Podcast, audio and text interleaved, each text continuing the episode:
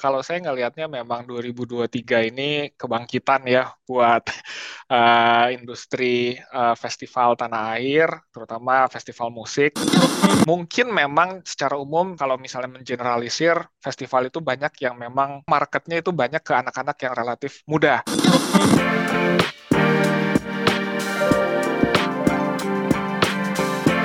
Hai sahabat I C I D, kalian sedang mendengarkan podcast Suara Akademia. Ngobrol seru isu terkini bareng akademisi. dua ribu dua puluh tiga sepertinya kita harus menyiapkan tabungan yang cukup banyak karena banyak festival musik, banyak konser yang sudah terpublish gitu.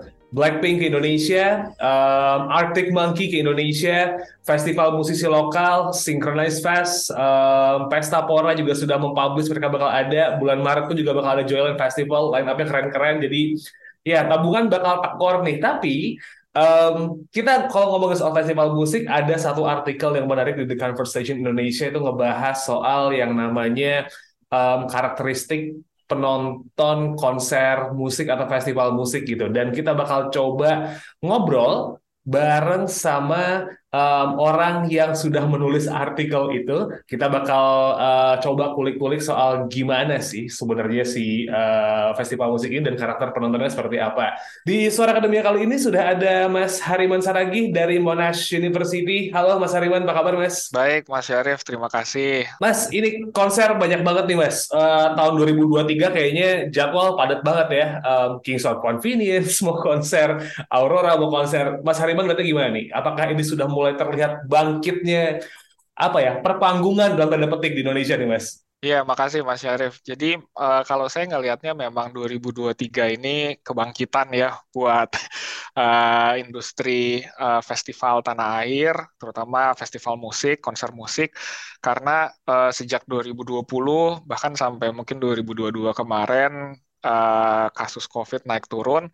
Uh, banyak restriksi yang membuat uh, kesulitan bergeraknya uh, industri event secara umum. Tapi di dua ribu dua puluh tiga ini dengan kemarin juga Bapak Presiden Jokowi sudah uh, menyatakan bahwa P P K M uh, sudah tidak ada lagi. Uh, saya rasa dua ribu dua puluh tiga ini untuk konser musik akan jauh lebih baik dari sisi penyelenggaraan dan juga dari sisi permintaan pasar juga saya rasa akan signifikan jauh lebih tinggi daripada tahun-tahun sebelumnya. Itu yang saya lihat, Mas Syarif. Nah, tapi kalau kita misalnya langsung ngecek ke uh, artikel yang Mas Hariman tulis ya, um, ngomongin soal karakteristik penonton yang ada di festival nih Mas. Um, biasanya kan kalau kita ngelihat secara gamblang aja gitu, mungkin nggak dikotak-kotakin, nggak dikategoriin, isinya festival musik tuh anak muda aja gitu. Tapi Mas Hariman bikin penjelasan kalau misalnya ada beberapa karakter nih yang datang ke festival. Mungkin bisa dijelasin nih Mas, apa-apa aja nih karakternya nih? Jadi uh, ini penelitian yang waktu itu saya tulis dengan satu dosen juga di Prasetiya Mulya, uh, Mbak Novia Melia. Nah, uh, sebenarnya yang kami usulkan dan argumentasi kami itu kami mencoba untuk mengklasifikasi, mengklasifikasikan pengunjung festival musik itu menggunakan Uh, konsep uh, kerangka berpikir namanya uh, Eudaimonia. Hmm. Nah, uh, sebenarnya yang kami coba explore uh, adalah kira-kira kalau misalnya kita mencoba untuk mengklasifikasikan pengunjung festival musik dengan konsep Eudaimonia ini bisa nggak sih? Hmm. Nah, jadi kami berangkat dari literatur yang ada mengenai spektrum ya. Jadi Eudaimonia itu sebenarnya konsep sebuah konsep uh, well-being. Hmm. Nah, kalau well-being itu berdasarkan literatur atau teori yang ada, uh, well-being itu ya mungkin sinonimnya dengan kebahagiaan ya atau uh, uh, happiness. Hmm. Nah, orang kan untuk mencapai state dari happiness itu kan bisa dari makan, bisa yeah. dari uh, mem- uh, me- melakukan aktivitas yang menyenangkan, uh, bisa mengkonsumsi sesuatu yang luxury. Nah, kita mau coba lihat sebenarnya orang datang ke festival musik itu ada unsur itunya nggak sih? Apakah mereka mau mencoba untuk happy datang ke festival musik? Atau ada sisi lain dari well-being yang tidak cuma uh, kesannya happy yang hedon gitu ya, hmm. tetapi ada aspek lain yang membuat oh, orang datang ke festival musik itu jadi merasanya atau motivasinya itu tidak hanya sekedar uh, hedonistik aja. Okay. Nah, jadi bisa cukup panjang nih, cuman yeah. uh, uh, overall uh, artikelnya sebenarnya hmm. mencoba untuk melihat festi- pengunjung festival musik dari sisi yang mereka yang mungkin cenderung lebih dipacu oleh motivasi hedonistik, eudaimonik, atau di tengah-tengah, kayak gitu. Oke, okay. Tapi nih Mas, dari penelitian yang di uh, Mas Hariman buat gitu kan, tadi uh, ada yang mungkin emang cuma pengen hedon, ada yang memang pengen cari well-being gitu ya Mas ya. Di Indonesia ini banyak kan yang mana sih? Apakah emang cuma karena, um, ya mereka menemukan happiness di situ, atau kayak mereka ya udah pengen kelihatan bisa nge-spend duit aja nih di saat datang ke festival nih gitu. Saya tidak punya data yang mungkin seratus persen akurat uh, mengenai bagaimana uh, pengunjung festival itu uh, dimotivasi ya oleh uh, artis yang datang uh, terkait dengan motivasinya untuk melihat mereka apakah memang purely hanya hedon atau memang ada motivasi lain di balik itu. Uh, jadi mungkin saya hanya punya beberapa pengalaman melihat festival. Um, mungkin memang secara umum uh, kalau misalnya mengeneralisir festival itu banyak yang memang dan memang marketnya itu banyak ke anak-anak yang relatif muda. Yeah. Gitu.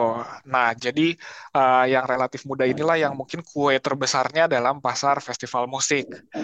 Nah, uh, kalau saya mungkin boleh mem- membuat argumentasi, kayaknya memang banyak uh, banyak yang lebih condong kepada yang spektrum di uh, hedonia gitu, sama yang mungkin yang uh, di tengah-tengah yang life satisfaction. Saya mungkin jelasin sedikit bahwa yang hedonia ini memang mereka generally itu terpacu untuk uh, keluar ya atau escape. Ada, jadi ada konsep escapism juga di dalam tulisan saya itu, yang orang-orang itu uh, pengen keluar dari keriuhan uh, hari-hari, kesibukan hari-hari. Jadi mereka datang ke festival pengen menikmati sesuatu yang yang stress free dari uh, yang mereka udah kerjakan uh, di weekdays misalnya. Nah, uh, yang benar-benar memang mau enjoy, mau menikmati sepenuhnya uh, konser itu kayak gimana sih gitu, terus nyanyi-nyanyi dan sebagainya dan sebagainya. Nah, spektrum yang kedua setelah dari setelah dari hedonia itu yang life satisfaction. Itu sebenarnya tidak hanya mencari nuansa hedonia dari sebuah festival, tetapi juga dia pengen belajar sesuatu, pengen ada self-growth dari mendatangi sebuah festival. Contoh yang mungkin saya bisa berikan adalah misalnya musisi yang, uh, yang juga sebagai penonton, yang tidak hanya mau menikmati musiknya, tetapi juga mau belajar. Kira-kira dari performer yang ada, uh, apa yang saya bisa kulik, supaya saya juga sebagai musisi, professionally, saya bisa berkembang. Gitu. Jadi tarafnya naik bahwa well-being-nya itu tidak hanya sekedar senang-senang, tetapi saya juga bisa belajar dari performers yang ada, oh kayaknya saya bisa bikin uh, komposisi musik saya uh, kurang lebih me- me- apa ya, mengadaptasi dari apa yang saya lihat di situ. Jadi levelnya sudah lebih self-growth. Gitu. Nah itulah dua, dua yang mungkin saya lihat dominan di pasar festival di Indonesia yang umumnya anak-anak muda. Jadi yang pertama adalah mungkin kalau bahasa gampangnya pleasure seekers gitu ya, yang penting bisa happy entah apapun caranya karena memang nonton performer, terus ada yang belajar nih Mas. Iya, betul. Okay. Nah ini jadi lumayan menarik nih, um, di artikel ini ada istilah juga soal pengunjung transendental gitu. Nah, iya. Ini transendentalnya kayak gimana sih Mas? Yang ngerasa kayak ngasih kontribusi supaya akhirnya Uh, festivalnya bakal jadi sustain atau kayak gimana nih? Jadi uh, dengan konsep framework yang tadi eudaimonia yang pengen kita bangun, argumentasi kita adalah yang pleasure seeker dengan yang life satisfaction itu sebenarnya fokus kepada diri sendiri. Jadi hmm. gue happy, gue belajar, gue senang-senang, uh, gue nggak nggak cuma hedon-hedon banget, tapi gue ada sesuatu yang baru lah. Nah itu yang dua spektrum tadi. Nah yang transcendentalis itu tidak hanya berpusat kepada well-being dari diri sendiri, tetapi bagaimana caranya dia juga melalui medium festival tersebut uh, bisa uh, apa ya nggak jadi parasit lah, uh, nggak cuma jadi fokus kepada diri sendiri aja, tetapi juga dia membawa apa ya membawa uh, happiness juga buat orang lain. Hmm. Gitu. Nah ini mungkin memang agak agak abstrak uh, secara secara apa ya secara nalar. Cuman uh, yang yang mungkin uh, saya saya bisa berikan contoh sederhana adalah uh, misalnya orang yang datang ke sebuah festival yang nuansanya itu memang uh, ada religinya gitu. Jadi kayak misalnya ada gospel festival gitu. Jadi orang yang memang datang ke sebuah pertunjukan musik gospel yang erat dengan uh, spiritualitas.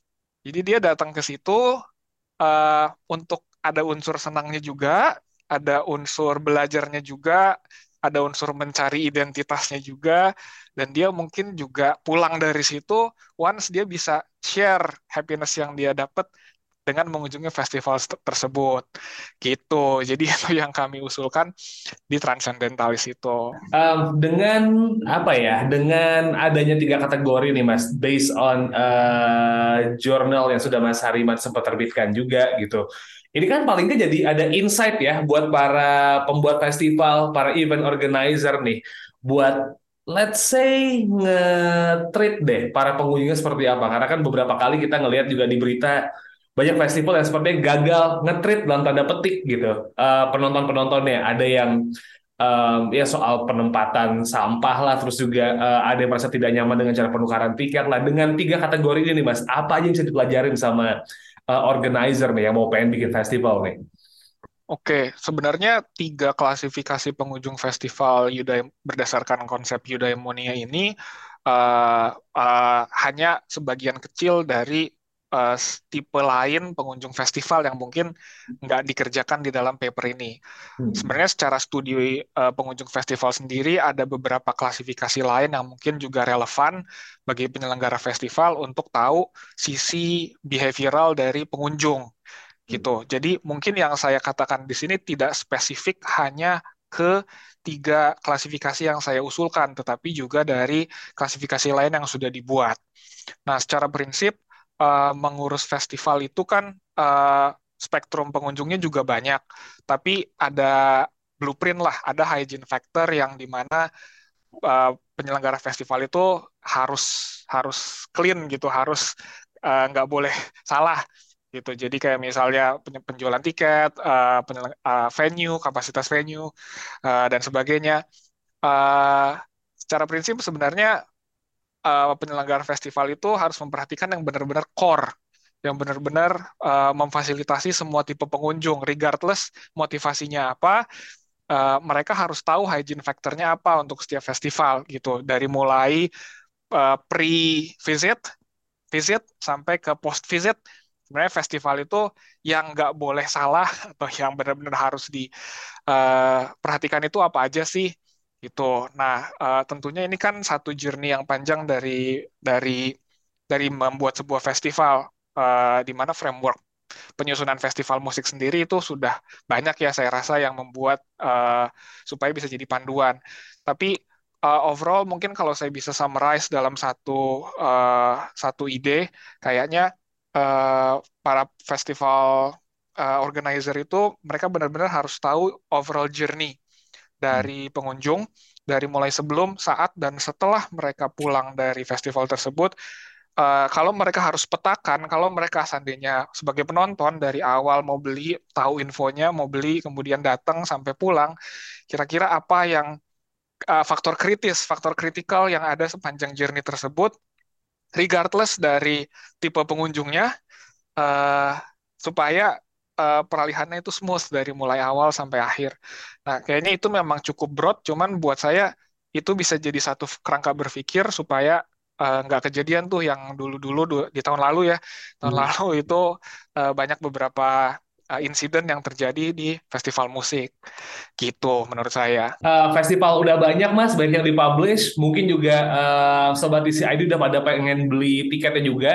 Saya udah beli tiket sih beberapa soalnya, inklusif belanjanya. Um, ada yang pengen disampaikan lagi nggak sih Mas soal uh, based on journal ini, atau mungkin fenomena festival musik yang makin banyak gitu ke Sobat I C I D? Ini kan kayaknya hampir tiap minggu ada acara nih dua ribu dua puluh tiga nih gitu. Ada yang pengen disampaikan lagi nggak Mas? Oke, mungkin yang saya mau sampaikan lebih kepada uh, tahu uh, tahu batasan lah ya.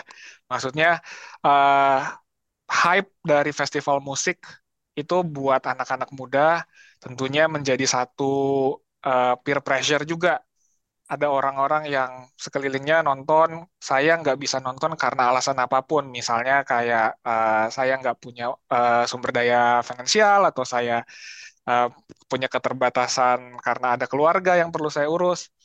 Um, cuman untuk mereka yang yang tahu bahwa ada hype ini, ada peer pressure, ada social pressure, uh, untuk lebih bijak atau untuk bijak dalam memilih dan uh, melakukan spending kalau misalnya mau datang ke festival gitu. Uh, kalau misalnya memang ada sumber dayanya, kemudian ada waktunya, tidak ada hambatan berarti, uh, dan masih masuk akal untuk cash flow, uh, silakan gitu. Cuman kalau misalnya dirasa ada beberapa constraint yang mungkin signifikan, jangan maksain datang hanya karena mau ikutan ngetren aja gitu. Itu mungkin yang uh, Uh, yang saya bisa sampaikan, karena fenomenanya ada mungkin orang-orang juga yang berani mau nyicil untuk beli tiket hanya untuk hype-nya aja, yang dimana itu menurut saya berbahaya. Jadi lebih baik itu dihindari dan lebih cermat saja sih, supaya nggak jatuh karena perbuatan yang lebih apa ya, yang yang hanya sekedar ngikutin social pressure aja gitu. Daripada cuman buat Instagram feed, lihat-lihat dulu kantongnya ya Mas ya. Betul sekali. Oke, kalau gitu, hari Mas Hariman Samuel Saragih dari Universitas eh, Monash University as Assistant Professor. Thank you so much Mas sudah mau ngobrol-ngobrol nih Mas. Sama-sama Mas Herif, sama, terima kasih juga sudah diundang ke Suara Akademia di T C I D. Ya, kita ketemu lagi Sobat T C I D di next episode. Pokoknya buat tahu um, banyak hal dari The Conversation Indonesia, you just check our website ya. Bisa dicek the conversation dot com slash I D. Tulisan Mas Hariman Samuel Saragih juga uh, banyak yang menarik, sempat ngomongin soal mindful consumption, itu juga yang uh, tahun kemarin, baru-baru ini juga barusan aja nerbitin tulisan soal Miche dan juga uh, Karen's Diner gitu. So check our website or check our social media di at conversation I D N. Saya Muhammad Syarif, podcast produser dari I C I D. I'll see you on the next episode. Kalian telah mendengarkan podcast Suara Akademia, ngobrol seru isu terkini bareng akademisi.